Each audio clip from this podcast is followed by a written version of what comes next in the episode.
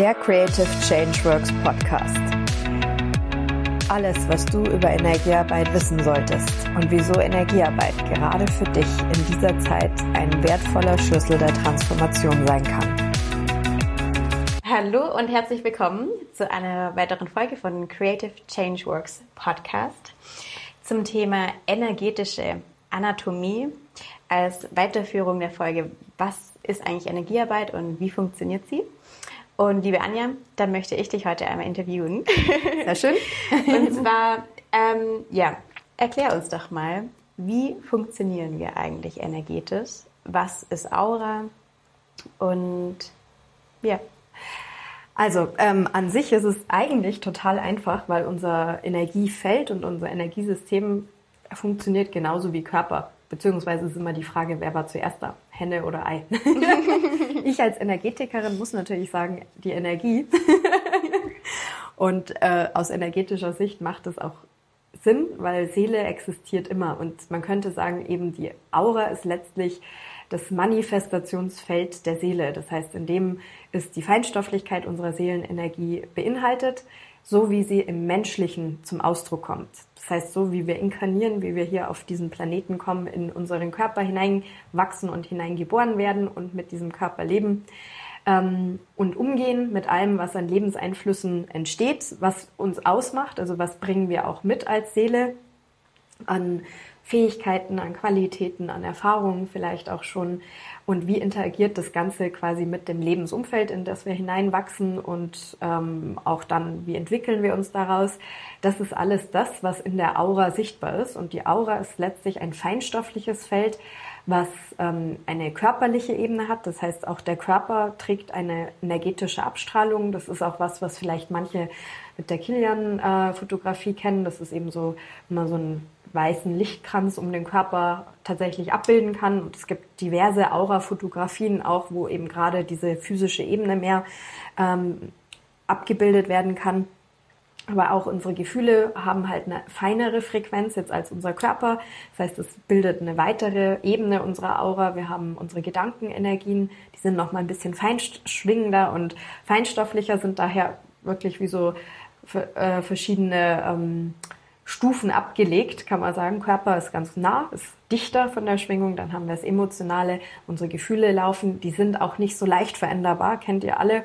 Ja, aus einer richtig tiefen Freude, Freude rausgerissen zu werden, ist nicht so leicht, ja, außer man wird richtig hart getriggert. Ähm, genauso ist es aber auch wesentlich schwieriger, aus einer tiefen Negativemotion in eine Leichtigkeit zu kommen von einem Moment auf den anderen. Einen Gedanken kann man relativ sch schnell stoppen ist die Frage, wie langfristig. Aber wenn ich sage, okay, ich denke da gerade einen Schmarrn, dann kann ich auch sagen, stopp und jetzt denke ich positiv und das geht dann auch unter Umständen zumindest zeitweise relativ schnell. Das heißt, es ist schneller veränderbar, es ist feinfrequenter. Und dann die spirituelle Ebene, das ist eben immer dieser Zugang eben zur Seelenenergie, der dann die äußerste Hülle sozusagen der Aura beinhaltet.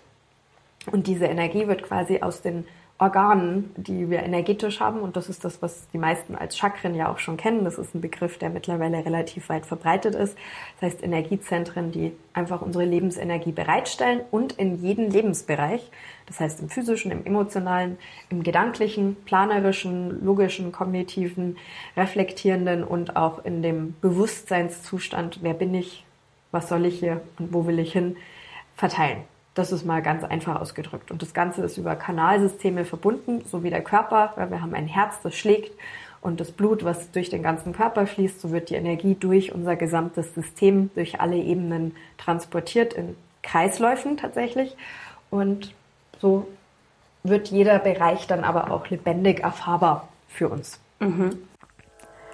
Wenn du mehr darüber erfahren möchtest, wie Energiearbeit vielleicht gerade jetzt in dieser Zeit für dich dein Leben verändern kann oder du andere auf ihrem Weg der Transformation begleiten kannst, schau vorbei unter www.creativechangeworks.com und vereinbare ein kostenloses Erstgespräch, um mit uns zusammen herauszufinden, welche Schritte für dich zum jetzigen Zeitpunkt am meisten Sinn machen.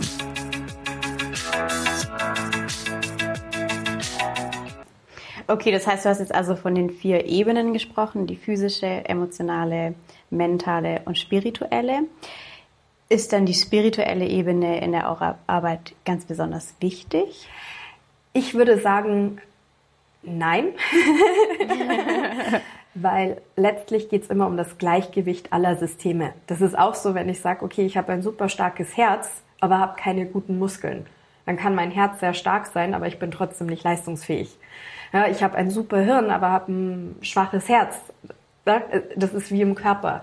Natürlich gibt's primäre Verteiler, also primäre Energiezentren. Ähm, das heißt eben die Chakren sind einfach wichtig und jedes hat aber seine Aufgabe.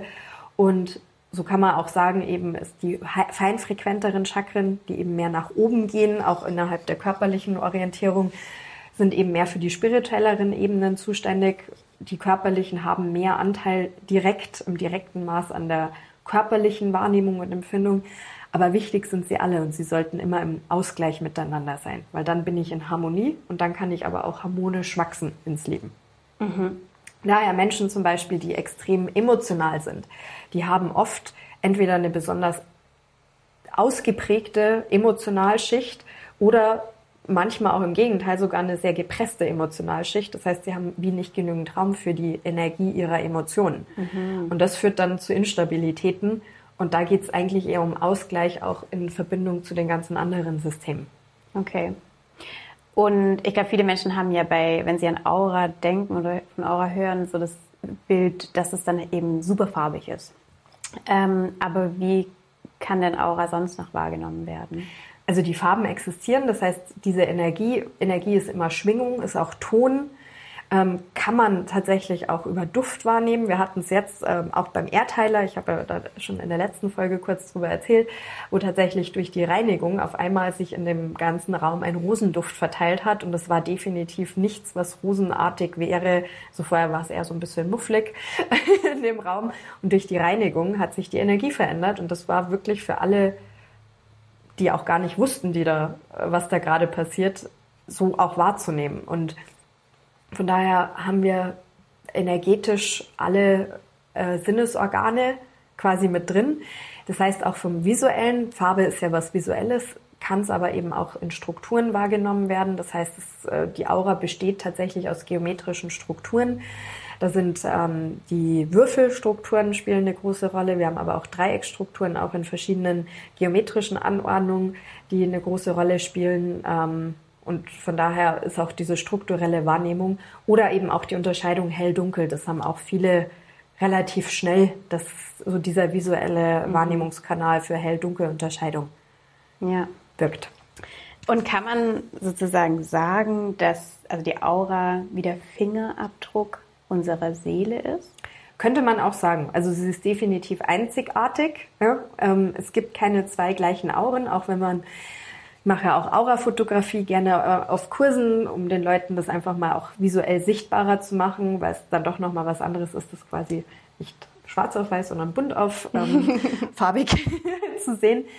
Ähm, und es ist völlig individuell, es ist aber auch sehr veränderbar. Also die Aura ist auch etwas, was sich ständig verändert. Es gibt da eben eine kurzfristige Energie, das kennt ihr, wenn Menschen zum Beispiel gerade total heiter waren und dann kriegen sie eine negative Nachricht und dann legt sich wie ein Schatten auf sie und das ist dann energetisch tatsächlich auch in der Aura sichtbar.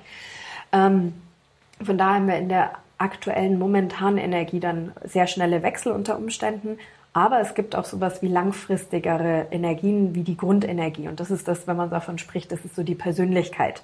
Wie ist jemand in seiner Grundstruktur? Und da ist es wieder eine Frage des Fokus, was nehme ich wahr? Also wenn ich Aura betrachte und Aura wahrnehme, wohin lege ich meinen Fokus? Auf die Grundenergie, auf die momentane Energie. Und wir arbeiten natürlich immer möglichst an der Grundenergie, um eben grundlegende Positivveränderungen auch zu erzielen. Mhm. Und so dein Motto ist ja mehr vom Guten in das eigene Leben zu integrieren. Und wie hängt das jetzt genau mit der eigenen Aura zusammen? Also darin sind ja unheimlich viele Dinge gespeichert. Wie es ist ein magnetisches Feld letztlich und das ist ein magnetisches Feld, was quasi auch verbunden ist mit dem Leben hier. Das heißt, es ist verbunden mit dem Magnetit äh, magnetischen Feld des, des Planeten ne? und das erdet uns und deshalb eben auch so Sachen wie Natur oder sowas lassen einen ja auch sich mehr entspannen. Man wird geerdeter tatsächlich tendenziell in der Beschäftigung auch mit Natur und Wandern und Aktivität. Und ähm, in der Aura, die ist aber wesen äh, total vielschichtig. Man könnte sich eben vorstellen wie eine Blüte mit unzähligen Blütenblättern. Und je länger wir leben, umso mehr Blütenblätter können aufgehen. Ne? Und umso mehr kann aber auch wie der Kern des Ganzen, und da kann man eben sagen, das ist wie unser seelischer Kern oder unsere Seelenessenz, sich ausdrücken. Ja, präsent ist sie von Anfang an, aber dann ist immer die Frage, was legt sich drüber, was für Erfahrungen kommen, ja, wie weit lässt man dem auch den Raum, das tatsächlich auszudrücken. Und das ist eben in den Chakren tatsächlich wie so ein, ein goldener, mittiger Kern ähm, auch abgespeichert. Und letztlich geht es immer darum, diese Energie mehr ins Fließen zu bringen, mehr ins Leben einzubinden, mehr freizusetzen. Und das passiert, je mehr wir in Fluss sind. Ja, eben, das kennt ihr alle. Wenn ihr im Flow seid, wenn alles läuft, dann fügt sich alles, dann manifestiert sich alles, die Pläne gehen auf, äh, man fühlt sich gut, man ist voller Energie und das ist genau das, wenn quasi mehr die Energie vom Zentrum ausgeht. Deshalb Zentrierung auch ein ganz wichtiges Thema, um Zugang zu diesem Zentrum auch von der Energie her zu bekommen. Und ähm, darin vollziehen sich dann aber eben auch Öffnungen, wo man sagt, okay, ich weiß Dinge, die ich gar nicht mental weiß, aber trotzdem habe ich einen Zugang dazu. Das heißt, das Erleben von Verbundenheit mit sich selbst, mit höheren Ebenen der eigenen Seele, mit der Weisheit der Seele, von der auch immer gesprochen wird, das wird eben durch diesen Fokus mehr auf die Mitte und die Freilegung dieser Energie ins Leben möglich. Und wir transformieren ja auch in der Energiearbeit alles, was das quasi blockiert und machen den Weg frei, dass das Gute, good stuff, richtig ins Leben fließen kann und sich äh, eröffnen kann und dort zum Wirken kommt. Mhm. Das heißt also, ein ganz grundlegendes Prinzip ist auch, wie das Innen, so das Außen. Absolut. Und das ist immer der Weg auch der Manifestation der Aura. Das heißt, das Gute drängt immer nach außen. Und dann ist aber immer die Geschichte, wenn man natürlich nicht so auf sich hört, dann zeigt sich oft diese Diskrepanz zwischen innen und außen. Und dann spiegelt sich halt auch, okay, da läuft irgendwas nicht so in die Richtung, die eigentlich für mich bestimmt ist oder die, die mir entspricht. Und dann wird man unglücklich, unzufrieden, ähm, grantig. ja, man merkt, irgendwie läuft's nicht. Und dann wird einem das einfach auch durch die äußeren Umstände wiedergespiegelt. Wenn man dann aber wieder den Zugang zu sich selber findet und das mehr spürt und das mehr erlebt und demnach auch mehr handelt, dann kann diese Energie sich tatsächlich in den Aurastrukturen, in den Energiekanälen mehr in Fluss begeben und erfüllt uns energetisch tatsächlich im wahrsten Sinne des Wortes. Und dann kommt eben auch die Kraft, um Veränderungen zu bewirken. Das ist das Prinzip der Aura. Ja. Und das eigene Sehenlicht kann eben jeder spüren der Zugang ist für jeden da, aber man muss ihm halt Raum geben. Und da ist halt manchmal so, dass Menschen einfach Angst haben davor. Was passiert, wenn ich mich dem öffne? Vielleicht merke ich, dass viele Dinge in meinem Leben gar nicht so sind, wie sie sind. Dann haben sie halt, Angst vor der Veränderung, die das nach sich ziehen kann und dann deckeln sie das. Mhm. Und dann ist halt immer so, dass tendenziell irgendwie sucht es immer Ausdruck. Und gerade in dieser Zeit, deshalb sind so viele Menschen auch in intensiven Transformationen, weil die Dynamik der Fluss und die Flussintensität von diesem inneren Kern an die Oberfläche wird einfach in der heutigen Zeit immer stärker, immer intensiver. Und deshalb drängt es die Menschen im wahrsten Sinne nach draußen. Mhm, ja. und eben auch äh, jobmäßig, ja, diese ganzen Veränderungen, wo sie merken, okay, ich habe da was gemacht, was gar nicht meins ist. Mich gar nicht so gut mit, kann ich mich nicht mehr mit identifizieren. So viele Veränderungen, die jetzt auch beim Menschen stattfinden, ist auch ein Ausdruck von diesen Veränderungen. Mhm. Ja. Da Aura ist Manifestationsfeld. Ja. Ja, und ich möchte voll gerne an der Stelle noch ergänzen, dass ich das eben auch so sehr an der Energiearbeit schätze. Also wenn man mit Menschen arbeitet, so einfach diese tiefer liegende Ebene, die die Energiearbeit und Auraarbeit ermöglicht, dieses, okay, und was macht einen Menschen wirklich aus? Und was sind auch gerade Prozesse, die wirklich von tief, tief innen kommen?